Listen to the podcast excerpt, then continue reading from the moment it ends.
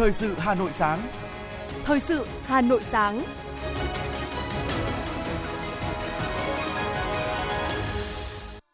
Hồng Hạnh và Bảo Nhật xin được đồng hành cùng quý thính giả trong 30 phút của chương trình Thời sự sáng ngày hôm nay, thứ hai ngày 22 tháng 8 năm 2022. Chương trình có những nội dung chính sau đây. Nâng cao chế độ đãi ngộ cho cán bộ ngành y, hạn chế tình trạng nghỉ việc chuyển việc là nhấn mạnh của Thủ tướng Chính phủ Phạm Minh Chính tại hội nghị trực tuyến nâng cao công tác chăm sóc sức khỏe nhân dân, chủ động thích ứng linh hoạt, có phần phục hồi nhanh, phát triển bền vững do Bộ Y tế tổ chức. Hà Nội đảm bảo an toàn thực phẩm, dịch vụ ăn uống và thức ăn đường phố. Bộ Giáo dục và Đào tạo lùi lịch thanh toán trực tuyến lệ phí đăng ký xét tuyển đại học. Bộ Giao thông Vận tải yêu cầu các cơ quan, đơn vị, doanh nghiệp trực thuộc tăng cường công tác quản lý và bình ổn giá. Phần tin thế giới có những thông tin Đức hỗ trợ các công ty tiêu thụ nhiều năng lượng. Campuchia đẩy mạnh hỗ trợ các nạn nhân của hoạt động buôn người. New Zealand điều chỉnh quy định lao động nhập cư nhằm thu hút để giải quyết bài toán thiếu hụt lao động. Sau đây là nội dung chi tiết. Thưa quý vị, Hôm qua, Thủ tướng Chính phủ Phạm Minh Chính dự hội nghị trực tuyến toàn quốc về nâng cao công tác chăm sóc sức khỏe bệnh nhân dân, chủ động thích ứng linh hoạt, góp phần phục hồi nhanh, phát triển bền vững do Bộ Y tế tổ chức. Hội nghị được thực hiện kết hợp hình thức trực tiếp tại trụ sở Bộ Y tế với điểm cầu Ủy ban nhân dân 63 tỉnh thành phố trong cả nước. Trong đó, dự tại điểm cầu Ủy ban nhân dân thành phố Hà Nội có Phó Chủ tịch Ủy ban nhân dân thành phố Trử Xuân Dũng, Phó trưởng ban thường trực, Ban chỉ đạo phòng chống dịch COVID-19 thành phố Hà Nội cùng đại diện Sở Y tế Hà Nội và các sở, ngành, bệnh viện của thành phố. Báo cáo tại hội nghị, quyền Bộ trưởng Bộ Y tế Đào Hồng Lan cho biết, trong những năm qua, công tác chăm sóc sức khỏe nhân dân đã đạt được nhiều kết quả cơ bản, góp phần quan trọng vào thành tựu chung của đất nước. Theo đó, Việt Nam được cộng đồng quốc tế đánh giá là điểm sáng trong việc thực hiện các mục tiêu phát triển thiên nhiên kỷ lĩnh vực y tế, đặc biệt những thành tích đóng góp của ngành y tế trong hơn 2 năm phòng chống dịch COVID-19 vừa qua góp phần quan trọng vào việc đảm bảo an sinh xã hội, đẩy nhanh hồi phục phát triển kinh tế xã hội của đất nước. Tại hội nghị lãnh đạo Bộ Y tế, các đơn vị trực thuộc ngành y, các địa phương phát biểu làm rõ hơn những thành tựu, bài học kinh nghiệm trong chăm sóc sức khỏe nhân dân, đồng thời đề xuất tháo gỡ các khó khăn vướng mắc, đề xuất các nhiệm vụ, giải pháp nhằm chủ động thích ứng linh hoạt, góp phần phục hồi nhanh, phát triển bền vững. Lãnh đạo các bộ ngành liên quan giải đáp và đề xuất các nhiệm vụ, giải pháp giải quyết các khó khăn vướng mắc như chế độ chính sách đãi ngộ, thu hút nguồn nhân lực ngành y tế, sắp xếp cơ cấu tổ chức ngành y tế, nâng cao chất lượng hoạt động y tế cơ sở, cung ứng dịch vụ khám bệnh, chữa bệnh cho nhân dân, công tác quản lý dược, trang thiết bị y tế. Về công tác tài chính và bảo hiểm y tế, nhất là giá dịch vụ y tế và cơ chế đầu tư khám. Chữa bệnh cho nhân dân, công tác đào tạo nhân lực, ứng dụng khoa học công nghệ y tế. Phát biểu tại hội nghị, Thủ tướng Chính phủ Phạm Minh Chính dành lời đầu tiên để chia sẻ, tri ân đội ngũ cán bộ, y bác sĩ, nhân viên y tế khi đã trải qua những khó khăn nghịch cảnh khi đối mặt với dịch COVID-19 trong hơn 2 năm vừa qua. Thủ tướng ghi nhận, biểu dương những thành tích, thành tựu của ngành y, đồng thời cũng thẳng thắn chỉ rõ những tồn tại hạn chế vẫn còn trong ngành y, phân tích nguyên nhân, bài học kinh nghiệm trong công tác chăm sóc sức khỏe nhân dân.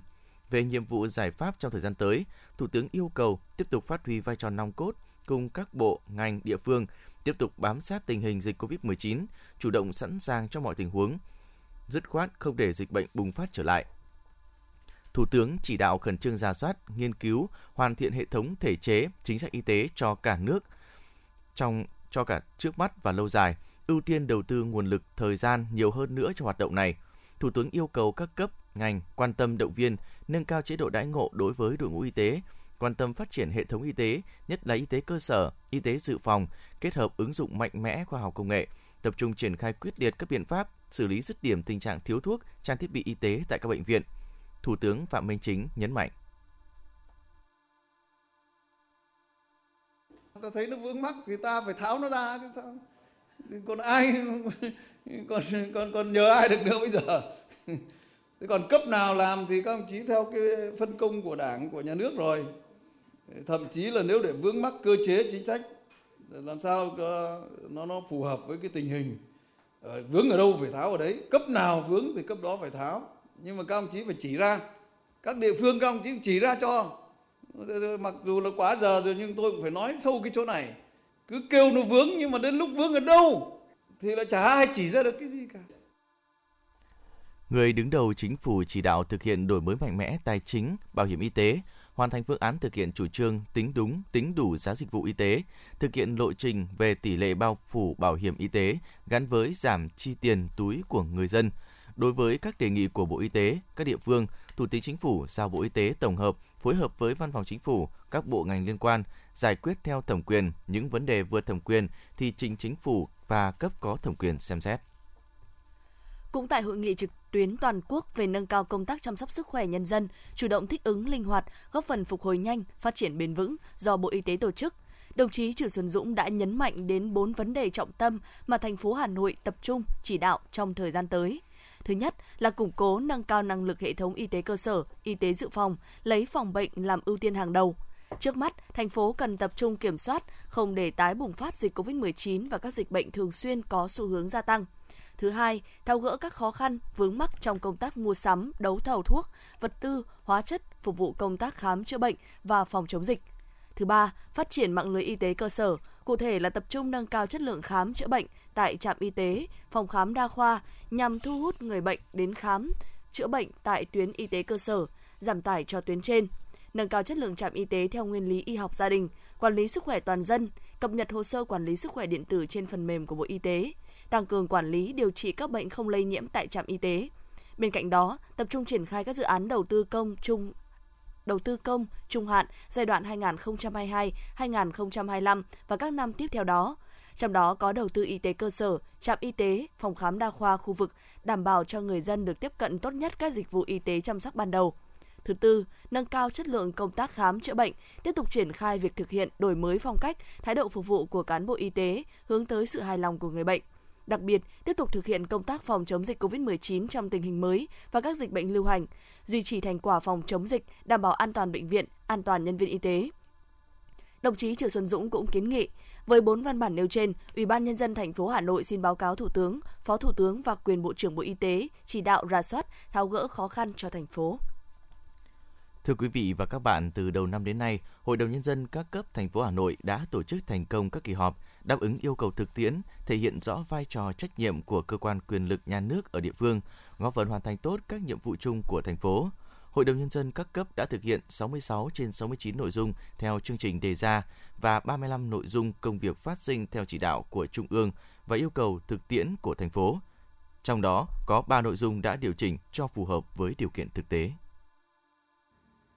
Để đáp ứng yêu cầu của thực tiễn, Hội đồng nhân dân thành phố đã tổ chức 7 kỳ họp để quyết định các nhiệm vụ cấp bách theo thẩm quyền.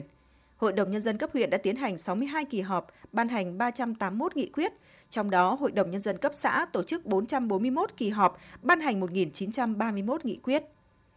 Quyết tâm hoàn thành những nhiệm vụ trọng tâm những tháng cuối năm 2022, Hội đồng Nhân dân thành phố sẽ tiếp tục đổi mới, nâng cao hiệu quả hoạt động để đáp ứng yêu cầu đòi hỏi ngày càng cao của công tác quản lý nhà nước và tình hình thực tiễn của thủ đô, tập trung vào 8 nhóm vấn đề.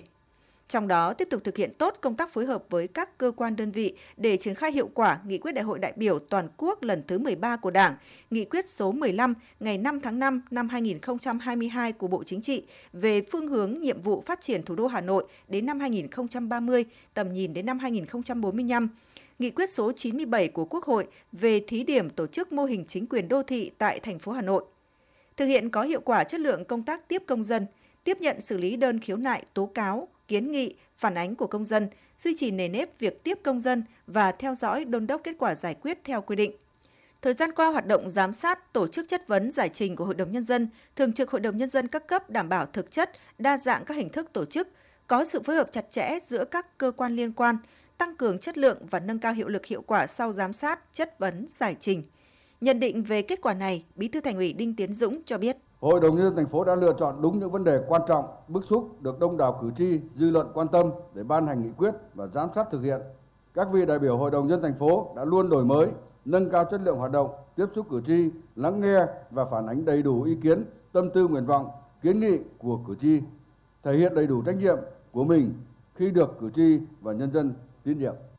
Trên cơ sở tham mưu của các ban hội đồng nhân dân, văn phòng đoàn đại biểu Quốc hội và hội đồng nhân dân thành phố, Thường trực Hội đồng Nhân dân lựa chọn xây dựng chương trình giám sát hàng năm để trình Hội đồng Nhân dân thảo luận biểu quyết thông qua chương trình phù hợp với sự lãnh đạo của Thành ủy, của Đảng đoàn Hội đồng Nhân dân thành phố và tình hình thực tế. Trong đó tổ chức giám sát việc thực hiện các lĩnh vực liên quan đến quy hoạch, chính sách, chương trình lớn mang tính tổng thể lâu dài, cụ thể là các quy hoạch về quản lý sử dụng đất đai, phát triển công nghiệp, phát triển nông nghiệp, phát triển hệ thống giáo dục, mạng lưới trường học, phát triển hệ thống y tế, quy hoạch cấp thoát nước, phát triển văn hóa, quy hoạch phát triển du lịch, quy hoạch phát triển thể dục thể thao, quy hoạch phát triển công nghệ thông tin, quy hoạch giao thông vận tải, chương trình phát triển nhà ở, quản lý chung cư. Cùng với đó là giám sát về kế hoạch đầu tư công trung hạn, đầu tư xây dựng cơ bản, quản lý sử dụng đất đai của thành phố Hà Nội. Khẳng định Hội đồng Nhân dân các cấp thành phố đã đóng góp tích cực vào sự phát triển kinh tế xã hội của thủ đô. Trong điều kiện phòng chống dịch COVID-19, thành phố đã thực hiện tốt nhiệm vụ kép, đảm bảo an sinh xã hội và thực hiện những cơ chế đặc thù. Chủ tịch Hội đồng Nhân dân thành phố Hà Nội Nguyễn Ngọc Tuấn cho biết, Hội đồng Nhân dân các cấp đã thực hiện nhiều nhiệm vụ đột xuất phát sinh một cách bài bản và hiệu quả. Không chỉ họp thường kỳ, mà Hội đồng Nhân dân thành phố đã tổ chức nhiều kỳ chuyên đề với cách thức luôn đổi mới, quyết sách các vấn đề lớn, quan trọng thiết thực với đời sống dân sinh. Hoạt động giám sát, chất vấn, giải trình cũng được đổi mới, sáng tạo, ứng dụng mạnh mẽ công nghệ thông tin để nâng cao chất lượng các nội dung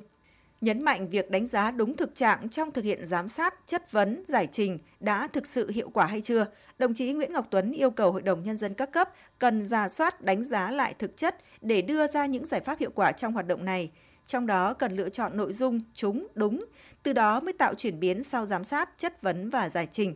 Ngoài ra phải có kế hoạch cả nhiệm kỳ và hàng năm, kết hợp với giám sát đột xuất những vấn đề lớn có ảnh hưởng lớn đến đời sống dân sinh, được cử tri, nhân dân quan tâm, phù hợp với thực tiễn, linh hoạt và đạt hiệu quả. Chủ tịch Hội đồng nhân dân thành phố Nguyễn Ngọc Tuấn cho biết: Các đại biểu Hội đồng thành phố đã thể hiện tinh thần trách nhiệm cao, đặt câu hỏi ngắn gọn,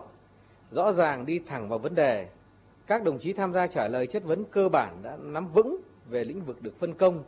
trả lời thẳng thắn, đúng trọng tâm, làm rõ vấn đề còn hạn chế vướng mắc,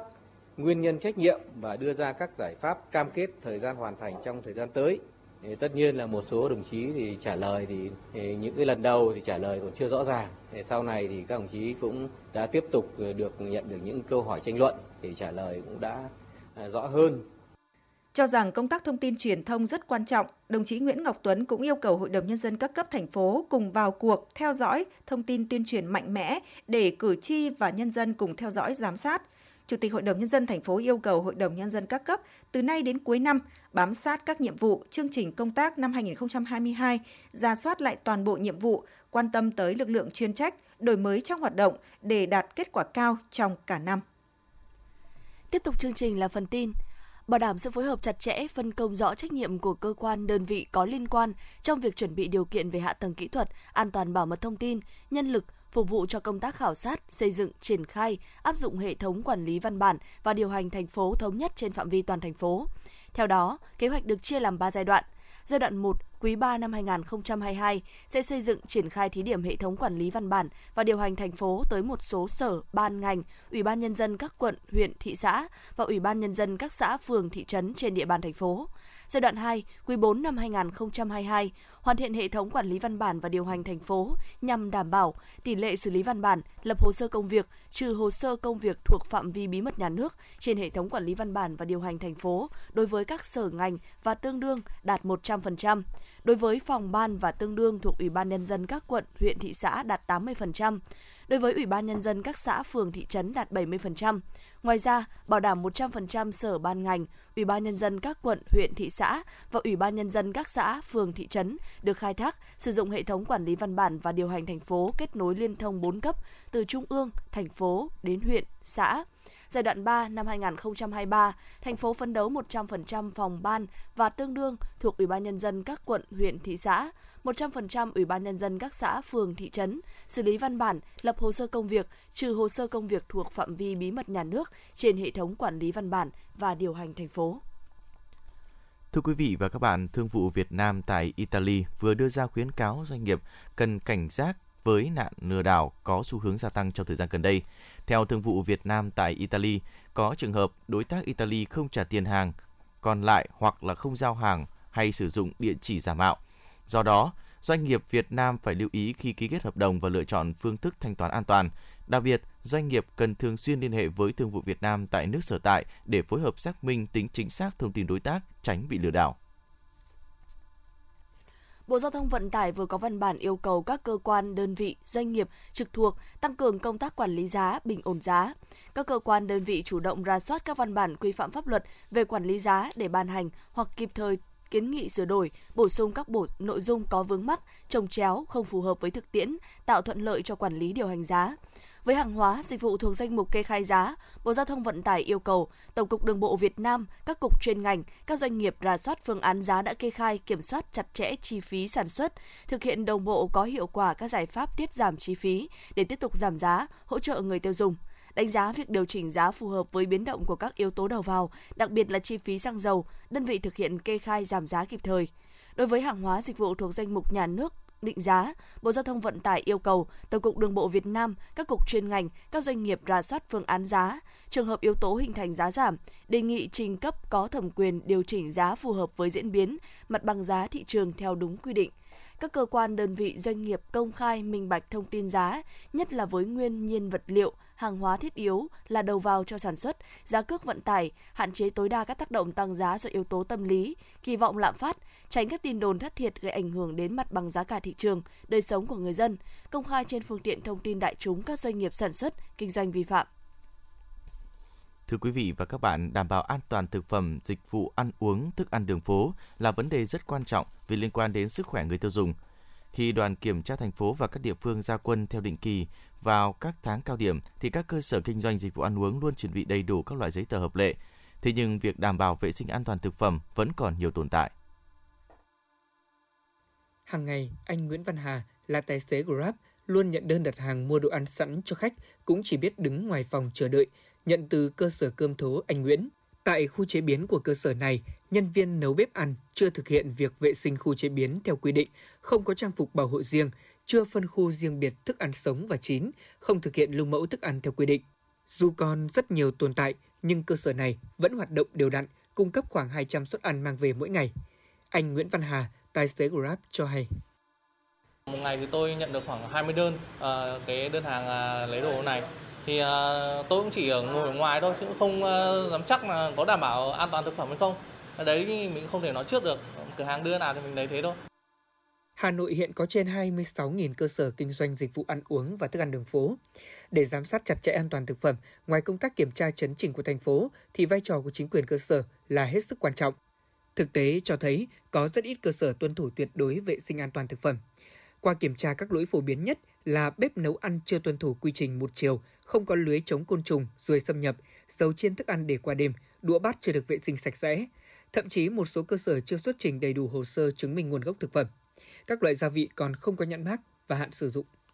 Ông Mai Thế Tùng, chủ cơ sở bia hơi phường Phương Liên, quận Đống Đa và ông Hoàng Minh Hùng, chủ cơ sở phở phường Cầu Diễn, quận Nam Từ Liêm nói: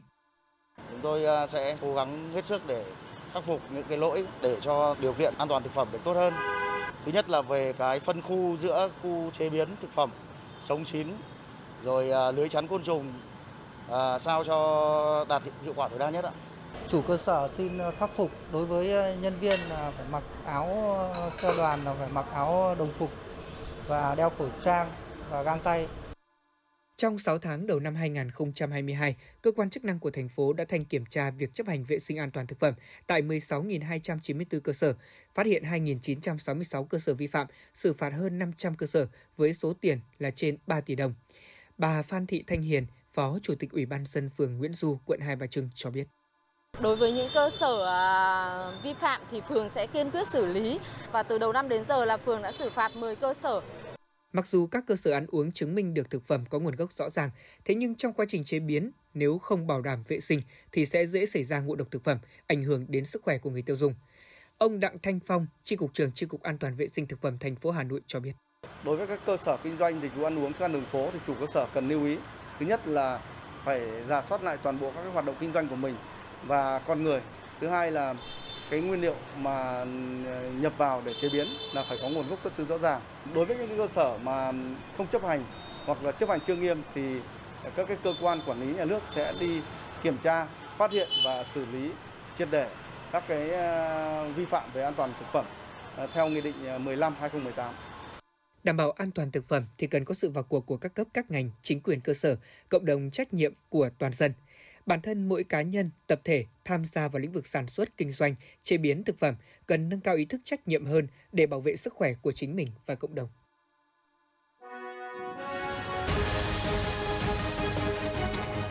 Thời sự Hà Nội, nhanh, chính xác, tương tác cao. Thời sự Hà Nội, nhanh, chính xác, tương tác cao.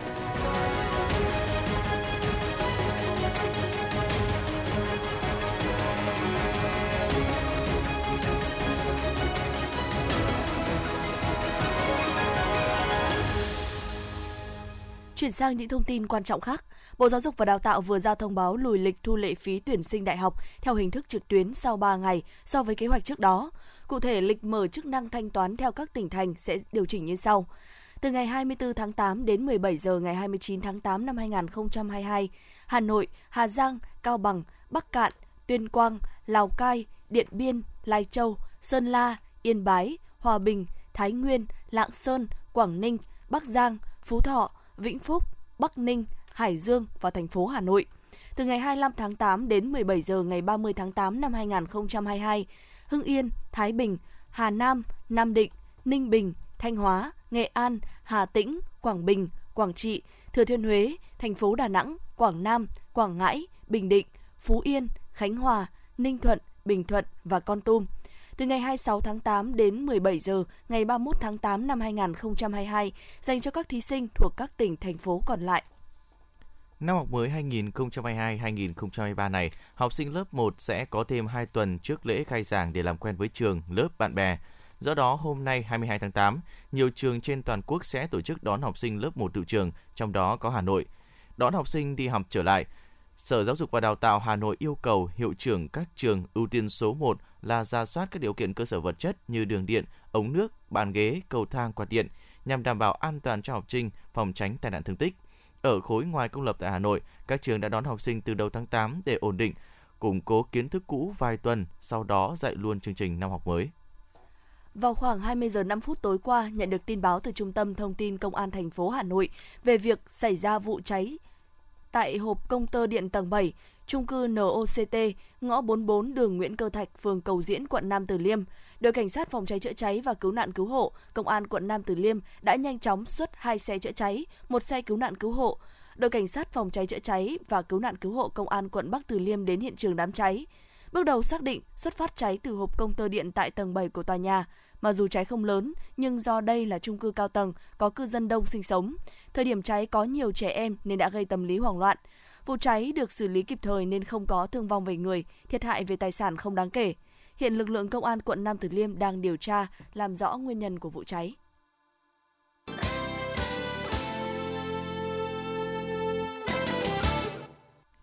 Quý vị thính giả đang nghe chương trình thời sự của Đài Phát thanh và Truyền hình Hà Nội đang được phát trực tiếp trên sóng FM tần số 90 MHz. Xin chuyển sang những thông tin quốc tế. Ủy ban châu Âu EC đã bật đèn xanh cho kế hoạch trị giá 27,5 tỷ euro của Đức nhằm hỗ trợ các công ty dùng nhiều năng lượng của nước này. Theo quy định của EU, các công ty trong lĩnh vực sản xuất da, kim loại hoặc sản xuất giấy đủ điều kiện để được hỗ trợ. Tuy nhiên, việc hỗ trợ cũng đi kèm một số điều kiện khác, chẳng hạn các công ty phải đầu tư vào các biện pháp tiết kiệm năng lượng hoặc khử carbon trong quá trình sản xuất. Bên cạnh Đức, EC cũng đã bật đèn xanh cho các chương trình tương tự với quy mô nhỏ hơn của Hà Lan và Phần Lan. Bộ Nội vụ Campuchia vừa phát động chiến dịch rà soát người nước ngoài trên toàn quốc và đẩy mạnh hỗ trợ các nạn nhân của hoạt động buôn người. Đến nay, chính quyền hai tỉnh Kanda và Preah Sihanouk đã bắt đầu kiểm tra người nước ngoài cư trú làm việc tại các khách sạn, bất động sản cho thuê và sòng bạc trên địa bàn. Cơ quan chức năng Campuchia đã thiết lập đường dây nóng bằng tiếng Khmer, tiếng Trung Quốc và tiếng Anh để các nạn nhân liên hệ trình báo, đồng thời cam kết giúp đỡ giải cứu các nạn nhân bất kể quốc tịch. New Zealand sẽ tạm thời điều chỉnh một số quy định về nhập cư nhằm thu hút thêm 12.000 lao động trong năm 2023 để giải quyết bài toán thiếu hụt lao động. Các quy định được điều chỉnh bao gồm cơ chế làm việc kết hợp du lịch, nới lỏng các quy định về tiền lương đối với những người nhập cư có tay nghề cao trong các lĩnh vực như chăm sóc người cao tuổi, xây dựng cơ sở hạ tầng, chế biến thịt, hải sản và du lịch mạo hiểm. Ngoài ra, thị thực của một số lao động theo diện chương trình thị thực làm việc kết hợp du lịch sẽ chia gia hạn 6 tháng nhằm giữ chân các lao động hiện nay ở nước này. Thưa quý vị, 20 ngày là khoảng thời gian virus gây bệnh đậu mùa khỉ có thể tồn tại trên các bề mặt vật dụng thông thường trong nhà. Đây là thông tin vừa được Trung tâm Kiểm soát và Phòng ngừa Dịch bệnh Mỹ công bố. Trung tâm Kiểm soát và Phòng ngừa Dịch bệnh Mỹ khuyến cáo, người đến nhà bệnh nhân đậu mùa khỉ nên tự bảo vệ bằng cách đeo khẩu trang vừa vặn, tránh chạm vào các bề mặt có thể có virus, duy trì vệ sinh tay, tránh dùng chung đồ dùng ăn uống, quần áo, giường, khăn và tuân thủ các khuyến cáo về khử khuẩn. Do dự trữ vaccine phòng đậu mùa khỉ hạn chế, cơ quan quản lý dược phẩm châu Âu khuyến cáo các quốc gia tạm thời thay đổi kỹ thuật tiêm để tăng cường nguồn cung hiện có. Theo đó, vaccine phòng đậu mùa khỉ có thể được tiêm ngay dưới lớp biểu bì, lớp trên cùng của da hoặc tiêm trong da thay vì tiêm hoàn toàn dưới da như kỹ thuật hiện nay. Ngoài ra, có thể điều chỉnh liều lượng vaccine xuống còn 1 phần 5 so với liều lượng theo hướng dẫn của nhà sản xuất.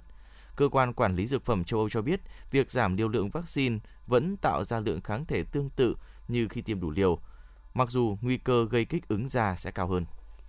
Ngoài COVID-19 và đậu mùa khỉ, giới chức Ấn Độ vừa phát hiện một căn bệnh kỳ lạ khác đang lây lan nhanh ở trẻ em. Căn bệnh mới được gọi là cúm cà chua. Thông tin mới này được đăng trên tạp chí y khoa The Lancet. Tên của căn bệnh này được đặt theo đặc điểm là các mụn nước đỏ xuất hiện trên da, kèm theo nôn, tiêu chảy, sốt và đau khớp. Bệnh cúm mới này dễ lây lan, có nhiều điểm tương đồng với bệnh tay chân miệng. Đây là một loại virus gây bệnh hiếm gặp, song được coi là không nguy hiểm đến tính mạng. Hiện tại không có thuốc chữa bệnh cúm này. Người bệnh được khuyên nên nghỉ ngơi và cách ly từ 5 đến 7 ngày do bệnh dễ lây lan. Ít nhất 36 người đã thiệt mạng và hàng chục người bị thương trong hai vụ tai nạn giao thông xảy ra tại Thổ Nhĩ Kỳ vừa qua. Theo giờ địa phương, cơ quan chức năng đang khẩn trương điều tra nguyên nhân của hai vụ tai nạn nghiêm trọng này. Mưa lớn và lũ lụt đã làm sập một cây cầu và khiến hai người thiệt mạng ở bang Himachal Pradesh, miền Bắc Ấn Độ. Hiện đang là mùa cao điểm mưa lũ tại Ấn Độ. Nhiều khu dân cư dọc theo dòng sông tại miền Bắc nước này đang bị ngập lụt nghiêm trọng. Người dân phải rời bỏ nhà cửa đến lánh nạn trong các khu nhà tạm do chính quyền địa phương tổ chức. Cơ quan quản lý thảm họa quốc gia của Pakistan cho biết trong 24 giờ qua, ít nhất 36 người đã thiệt mạng và 145 người bị thương do mưa lớn và lũ quét. Hiện lực lượng quân đội đã tiếp cận các khu vực chịu ảnh hưởng để phân phối nhu yếu phẩm và đẩy nhanh công tác thoát nước.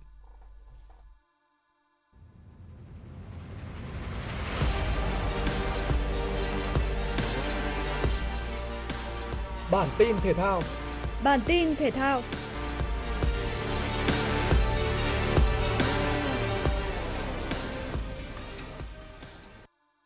Trận bán kết đầu tiên của giải bóng rổ Việt Nam đã diễn ra tại nhà thi đấu Nguyễn Du giữa Sài Gòn Heat và Hồ Chí Minh City Wings.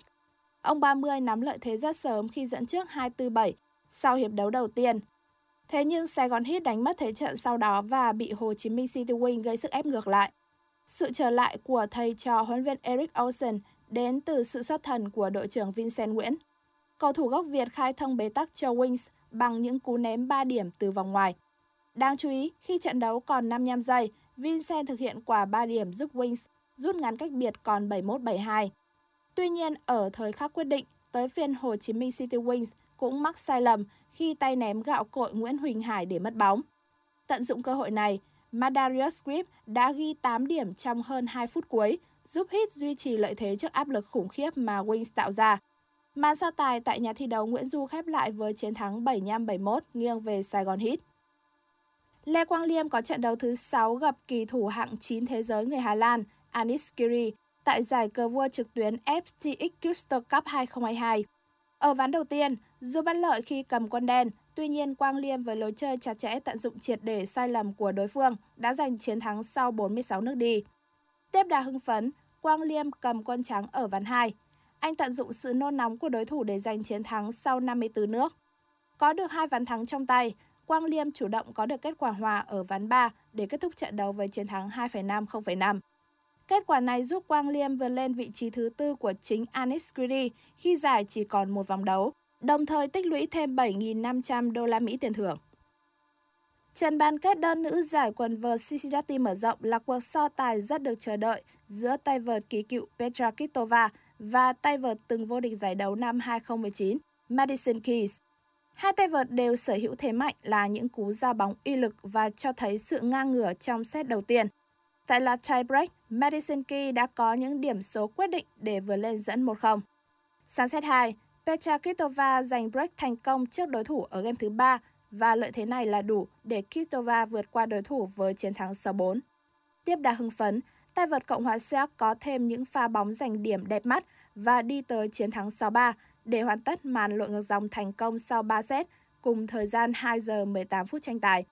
Chiến thắng này đưa Petra Kvitova lần đầu tiên vào tới chung kết giải Cincinnati mở rộng và đánh dấu một cột mốc đáng nhớ cho cô ở trận chung kết thứ 40 trong sự nghiệp của tay vợt người Cộng hòa Séc. Dự báo thời tiết ngày và đêm 22 tháng 8 năm 2022, khu vực Hà Nội có mây, có mưa rào và rông vài nơi, trưa chiều trời nắng, gió nhẹ. Trong mưa rông có khả năng xảy ra lốc xét và gió rất mạnh, nhiệt độ từ 25 đến 34 độ. Quý vị và các bạn vừa nghe chương trình thời sự của Đài Phát thanh và Truyền hình Hà Nội. Chỉ đạo nội dung Nguyễn Kim Khiêm, chỉ đạo sản xuất Nguyễn Tiến Dũng, tổ chức sản xuất Xuân Luyến, chương trình do biên tập viên Nguyễn Hằng, phát thanh viên Hồng Hạnh Bảo Nhật và kỹ thuật viên Duy Anh thực hiện. Thân ái và hẹn gặp lại quý vị trong những chương trình tiếp theo.